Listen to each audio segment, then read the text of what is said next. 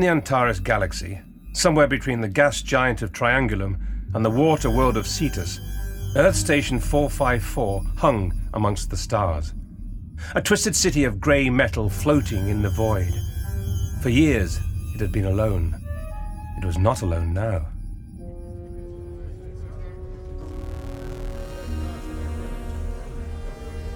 Within its walls, at the end of a long corridor, lay a room. The xenobotanist Arnold Biggs sat at the head. A wiry man in his mid 60s, the distinguished professor surveyed the area ruefully before rising to his feet and starting to speak.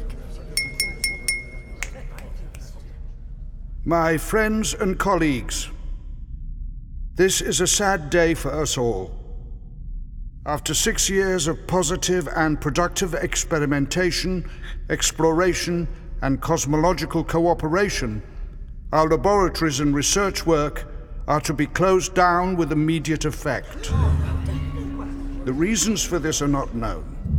We have worked well, indeed, I would dare to say happily together. A twinkle appeared in his eyes, and he continued his speech with increasing vigour and energy. I intend that this should continue, and I intend that this be but a short interval in the work we have been doing here. You can rest assured that on our return to Earth, I shall be seeking answers from our lords and masters on the Universal Council as to why this intermission has been imposed upon us. Thank you all. He resumed his seat. As the sounds of the party filled the air around him, Biggs allowed himself the luxury of a smile. On board the incredible time and space machine known as the TARDIS, the Doctor, the ship's vagabond pilot, and his two companions, Jamie McCrimmon and Zoe Heriot, were about to get something of a surprise. It wasn't long after lunch. The doctor had put the TARDIS into a holding pattern and retired for a postprandial nap. Zoe was clearing up. Since Jamie had been in charge of cooking, it was her turn to take on the temperamental vagaries of the galley's dishwasher. As the machine was simultaneously way ahead of her time and astonishingly backward, this was harder than it might have immediately appeared. She stared at the dials and switches in their strange alien coding and tried to second guess which buttons would actually clean a plate and which ones would jettison them all into the heart of a supernova. Jamie, meanwhile, was alone in the control room a circumstance that was strangely something that rarely happened. He looked over the battery of blank screens and still dials. Even when they were active, they rarely meant much to him. Unlike Zoe, with her knowledge of particle physics and such, his scientific knowledge was scant. This was in part due to the fact that centres of advanced learning were as rare as elephants' footprints in the Scottish Highlands of the 18th century where he came from. But he had always been insatiably curious, which, to an extent, explained his present companionship with the mercurial doctor. He'd picked up as much as he could during his time in the TARDIS by watching his two friends, but most of the ship's functions were still as baffling to him as the dishwasher was to Zoe. He tried to gauge which switch would light up the screens that displayed the images from the external sensors and cameras. Until now, whenever he had attempted to touch any of the controls, the doctor had always been on hand to say no. But the doctor wasn't here now. Jamie's fingers hung lightly over the console. Surely there's no harm in just taking a wee peek. He turned the switch he thought the doctor usually used, and the screens and dials immediately leapt into life. But before he could be pleased with himself, he realized with horror that so too had the TARDIS itself. Oh, Crivens! From the galley, Zoe recognized the familiar sounds of the TARDIS travelling and landing. But we shouldn't be landing yet. She abandoned her task and ran from the room. As the machine shuddered to a halt, she burst into the console room. Jamie! Jamie, what have you done? Uh, uh, nothing. I I just wondered if, um, well, if you want to know the truth, I've already forgotten what it was uh, I wondered. The doctor peered through the interior doorway, yawning and running a hand through his permanently messy hair. Uh, what's going on, uh, Zoe? Have you been fiddling? Not me. It, it was me, Doctor. You? What were you trying to do? I just wondered what was out there, you know, when we were not going anywhere. So, now you have allowed your curiosity to get the better of you, um, what do you see? Uh, nothing. Uh, that is, we seem to have landed in a passage somewhere. The scanner showed a bland, empty corridor. There were several closed exits leading off it, and a large pair of opaque glass double doors at the far end. There's no one about, so could we go and explore? Hang on. There seems to be conflicting atmospheres here. Look at those pressure dials, Doctor. Hmm, I, I think wherever we are is under the gravitational influence of something larger or certainly something more powerful. Let us um, proceed with caution. Certainly, we shall explore. Come along.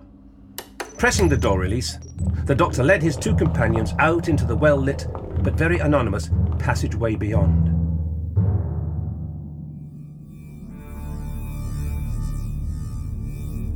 Above Earth Space Station 454, like some vast mother hen, hovered Rose Marinus, a huge satellite from the planet Rosa Damascena. On board, Colbert, the CEO from 454, was remonstrating with Commander Rugosa, the captain of Rose Marinus. Commander Rugosa, this is far outside any protocol that has been agreed between the galaxies, he shouted angrily. All guidelines state. The being opposite him waved a hand to silence the Earth official. Rugosa stood about six feet tall and was covered in greeny brown skin and warts, with a huge head somewhat out of proportion to the rest of his body. A strange looking creature, for certain, but he nonetheless exuded the charisma of power. Monsieur Colbert, you have to understand that we are only here for a very short time. Soon we must return to Rosa Damascena. It was imperative that Professor Biggs, the most eminent of xenobotanists, put his mind to our problem. Colbert was not convinced. Why is it necessary to close us down? If, as you say, there is a plant problem, surely the sensible thing would be to bring the affected plants to us. Rugosa shook his head. We have. The plants are in the Rosarium, but it would be impossible to bring them all into your small space station. There are rather a lot of them. The large creature appeared to shrug. Besides, they are always kept in specific conditions, and I doubt if you could replicate those in one of your little laboratories. Colbert inhaled sharply in haughty dismay. Commander Rugosa, our laboratories are amongst the most advanced and the most sophisticated. They are specially adapted for intergalactic use. You may wish to denigrate our progress, but the Galaxy Beatus is hardly leading the field in research. Otherwise, why would you be here looking for our assistance? He waved his hands in the air dismissively. Oh, but that's beside the point. Much more serious is the fact that I was misled, or certainly misinformed, into believing that the closing down instructions for Earth Space Station 454 was an emergency, and that those orders came from Earth. There was a pause as Commander Rugosa stared back at Colbert for a few moments, seemingly trying to get the measure of him. Then the alien opened his arms, smiled, and spoke. The orders did come from Earth, just via us. It is all agreed with your home world. That is why you are now docked in our arrivals bay. It was all to save time. Colbert was not convinced. As the chief executive officer of ESS 454, I should have been informed ahead of time if systems were going to be bypassed in this fashion, not just led up the garden path and presented with a fait accompli. It is totally unacceptable.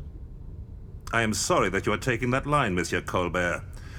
And we regret that Professor Biggs is still at the Earth Station. Perhaps you would let me show you our rosarium so that when you bring Professor Biggs here, you can give him a fuller explanation as to why we need him and his staff. Colbert didn't appear hugely swayed by the argument, but after a moment he shrugged and gave in. Oh, very well. But I assure you I shall be lodging the firmest of objections to this breach of procedures. They started ahead from the room. And remember, I am no botanist, so don't try and blind me with science. Keep it simple. Rugosa smiled. But of course. With a hand resting lightly on his back, Rugosa led Colbert from the room. Meanwhile, the doctor and his friends had already made some progress through the Earth space station. It appeared to be a deserted laboratory complex. They'd gone through several rooms, all filled with giant computers and technology, but they'd not seen a soul. Zoe looked at some of the computers curiously. These devices all seem to be collecting data, but not processing it or transmitting it anywhere. It's all very odd. Perhaps they abandoned ship for some reason. Oh, like the Marie Celeste. The who? The Marie Celeste. It was an American sailing ship found abandoned in the Atlantic in the 1870s. No one ever knew what happened to the crew. Ah, if you promise uh, never to reveal it, I, uh, I can tell you what happened. You can? It was the Daleks. The Daleks? Not those nasty metal beasties again. Uh, yes, they do uh, rather get around, I'm afraid, Jamie. Uh, they landed on the ship and killed everyone. Uh, some crew were drowned trying to get away, and the others were um, exterminated. But why, Doctor? I'm sorry to say that the Daleks were looking for me at the time. Uh, the TARDIS and I just dropped in, but we had to drop out again pretty quickly. Well, you don't think the Daleks are here, do you? Oh, I, I hope not. But if they were, I, I think we'd have found one of their guards by now. And I can't believe they wouldn't leave cameras monitoring this place from every entry and every exit. No, uh, whatever's happened here is something quite different. Uh, come along. With a wave, the doctor called his friends after him as he headed out of the room and towards the double doors at the end of the next corridor. After a precautionary pause, they went through them too and were immediately surprised by the sound of distant applause. So there are people here. It would appear so. Let's find them. They hurried off in the direction of the sound. Heading off down a corridor, the doctor stopped at every junction and listened for the sounds once more. When satisfied he'd gauged the direction the noise was coming from, he pointed down the branch he wanted his friends to follow, and the process started again. After a few minutes, they reached a door behind which it seemed a party or meeting was taking place. Jamie turned to his friends. Well, what are you waiting for? He was all set for bursting straight through the doors, but the doctor immediately held up a hand to stop him. We, um, we shouldn't just barge in, Jamie. We should always be polite. As the doctor knocked, there was a sudden and complete silence from the room.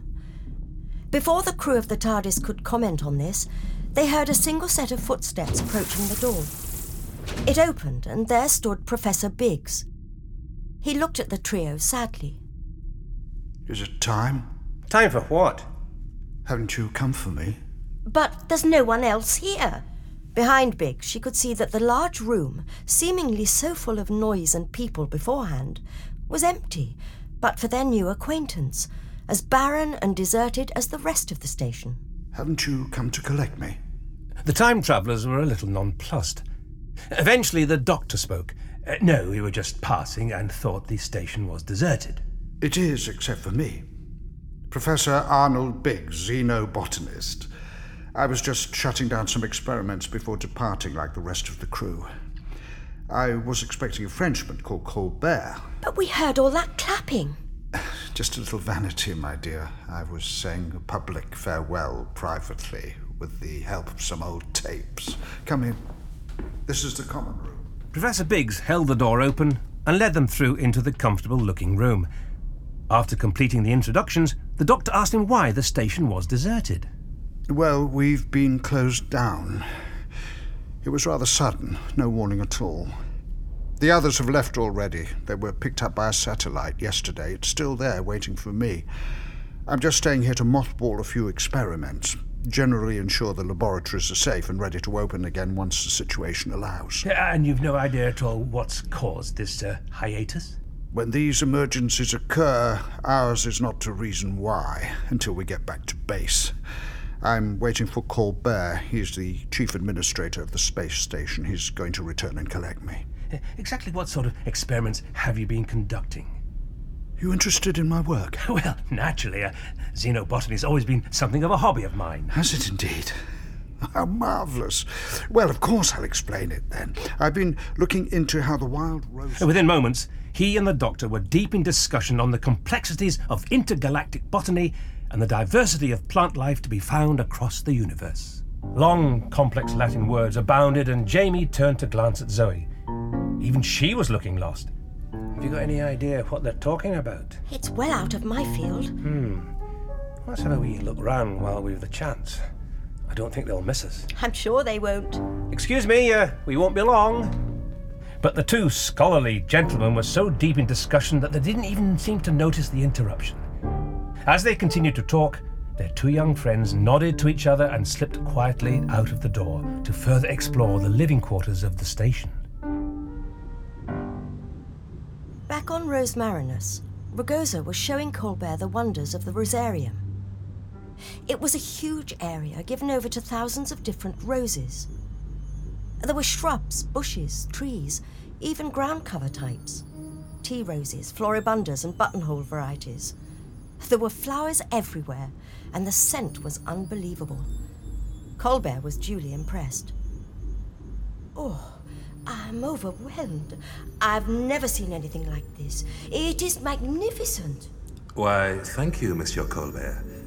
But you must understand that our culture, indeed our very existence, is dependent upon roses. The life force in our veins is not blood as it is with you humans from Earth, but an ichor, or as we prefer to think of it, rose life. Now, let me show you the plants which are causing us concern and for which we need the skills of your Professor Biggs. He took Colbert by the arm and led him to a section where a group of roses appeared to be waving in a breeze. Except there was no breeze. Is that alive? asked Colbert. They move all the time, and the scent has changed. Smell one of the flowers, and you will understand better. Colbert approached the waving plants, reached out and took one of the blooms. He put it to his nose and inhaled, not noticing a briar from the plant wrapping itself round his arm as he did so. He flinched at the smell. Oh, it's disgusting. It has a sort of scent of decay, of rotting. Exactly. Colbert was suddenly aware that he was being overtaken by the bush. Co- uh, Commander, what is happening? It has hold of my arm. Another briar lashed out, thorns gripping at him, piercing the fabric of his uniform and sinking into his flesh. And it has taken hold of my leg. It is pulling at me. Commander, get me away from this plant. Do something. Rugosa stepped back, whilst Colbert struggled against the rose. It wrapped him tighter and tighter with its briars, pulling him ever closer to its heart. Rugosa shrugged. What do you expect me to do? Anything! Cut me free! These thorns are vicious! I can't pull myself away! You must help me! But that will put us both in danger, Monsieur Colbert. Rugosa shook his head and watched, as with a despairing shriek suddenly cut off, Colbert was engulfed by the rose.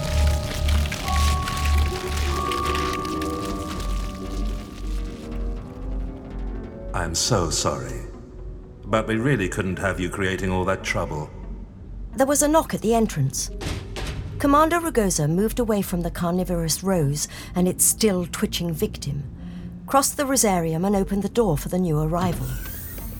Outside stood Colbert, or rather, someone who looked exactly like him. Oh, yes. Excellent. The man spoke with Colbert's voice. You wanted to see me, boss? The replicator has done a fine job. Even his own mother would think you were her son. You have even got the voice just right. Thank you, boss.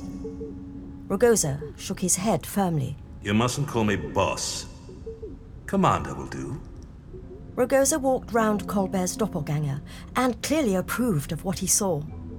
You must go and collect Professor Biggs from the Earth Station. I am sure he will accept you as Colbert, for that is whom he is expecting. Take a couple of armed Rosemariners with you, but they must keep out of sight. They're only needed if he starts to cause difficulties or refuses to come. Very good, Commander. The fake Colbert saluted his chief, but Rugosa held up a hand. You do understand what we are, for want of a phrase, playing for here. Colbert nodded. You know that there are those of us that will always follow you, Commander. Thank you. However, you understand the threat. Colbert's brow furrowed. Threat? Bruno and his friend were going to, how shall I put it, destroy us. So instead of being the victim, I turned Rose Dream on them. You've seen Bruno. That would have been us. I couldn't let that happen. In order to ensure that it never does, we must have an antidote. That is why we need Biggs. However, I want him to come of his own volition. We can't afford to make him suspicious. Only use force if there is no other way. Where are the rest of the 454 staff? In the main auditorium. They are being resacrinated. Rugosa crossed to a monitor and dialed up a channel. On the screen could be seen rows and rows of raked seats, upon each of which sat a uniformed member of the ESS staff, their eyes blank but open. Each of them wore light headphones, and each of them had a glazed expression. They are joining us whether they wish it or not. In a short time, they will do anything for the Rose. All of them. We shall return to Rosa Damascena, and we shall be the lords then. We shall become the masters of Beatus. And then the universe. As you say, Commander. Now go and bring me Professor Biggs.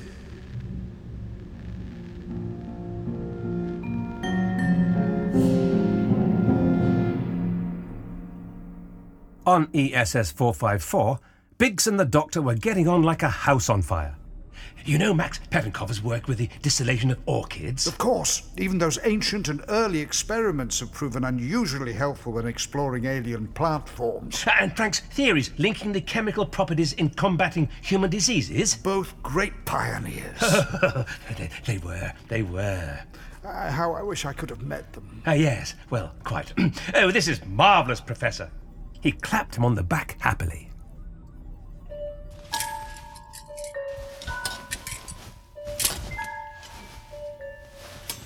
Jamie and Zoe, meanwhile, had found a uniform store. It was in a vestibule off one of the main security rooms, where banks of screens watched the empty corridors and living quarters. They had dressed themselves up in the very smart uniforms of the ESS staff and were admiring themselves in front of a mirror. How do I look? Very elegant.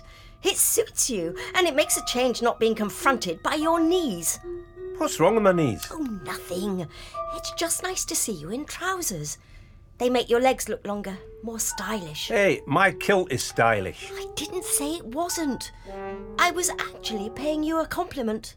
Oh, oh, right. Uh, uh, sorry, thank you. Uh, and you look pretty good too. Oh, thanks. Zoe smiled happily. They returned to the security room and looked at the screens. Jamie pointed at one of the monitors. Hey, look! We can see the doctor. One image clearly showed the doctor and professor still engaged in their conversation. Zoe laughed. I wonder if they even noticed we left. Jamie spotted something else. Another screen was showing some strange new arrivals in one of the outer corridors. Hey, do you think that's a chap coming to fetch the professor? Colbert, wasn't it? Could be. But who are those weird creatures with him? Trouble if you ask me. The human at the head of the group was flanked by two greeny brown skinned creatures with large heads.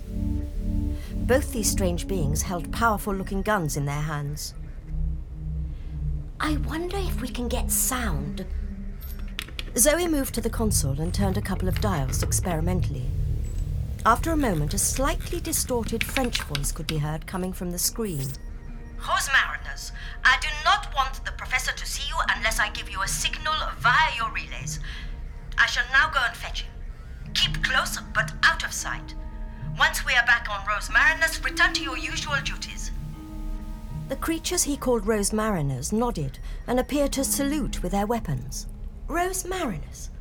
I wonder what they are. Whatever they are, they're clearly up to no good. Oh, they're right by the lab. We'll never get back in time to warn the doctor and the professor. Then I think we should stay here, watch, and see what happens. Whatever those creatures are, they're armed, and I haven't seen anything resembling a weapon among the stuff here. Switching from screen to screen, monitor to monitor, Jamie and Zoe watched as Colbert headed to the common room. At the doors to the room, the two armed aliens slipped quietly out of sight, and Colbert rapped on the door. Inside, the professor and the doctor ceased their conversation and opened the door. Ah, Monsieur Colbert, allow me to introduce the doctor, a fellow scientist. Colbert barely reacted as he entered the room. There's been a change of plan. Earth is sending you to help the Rosemariners with a major plant problem. Oh, oh, oh, really? Oh, what a shame. I, it would appear you're straight back to work and I'll just uh, get in the way.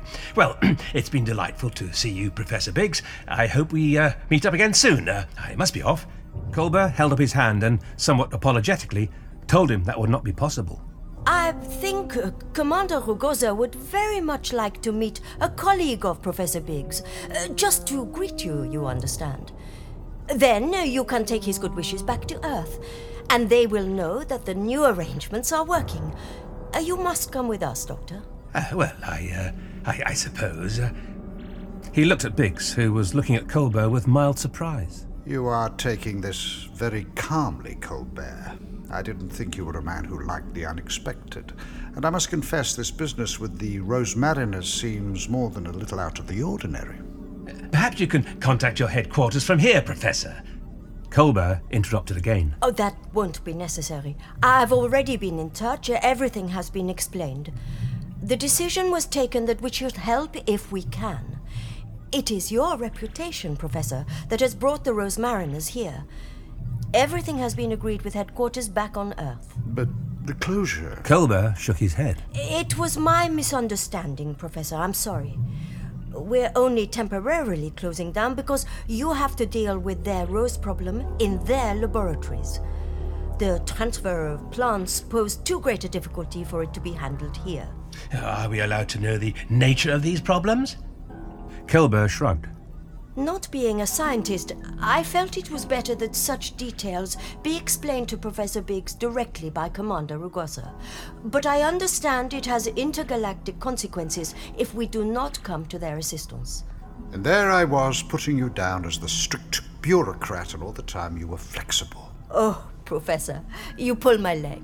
Colbert laughed. But this is like a mission of mercy, shall we say.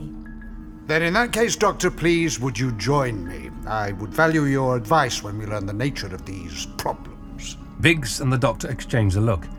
Uh, very well, I, I shall. Uh, thank you. Colbert smiled. Then, if you will kindly follow me. Up in the security room, Jamie and Zoe were still watching and listening. What should we do now? Oh, when they go, we follow. And I sort of feel we'll be safer to stay dressed in this new uh, get-up. It was the same as that of the Frenchman. Precisely. On the screens, the Doctor and Biggs marched down the corridor behind the doppelganger Colbert. Unaware of the armed Rosemariners falling in behind them as they passed.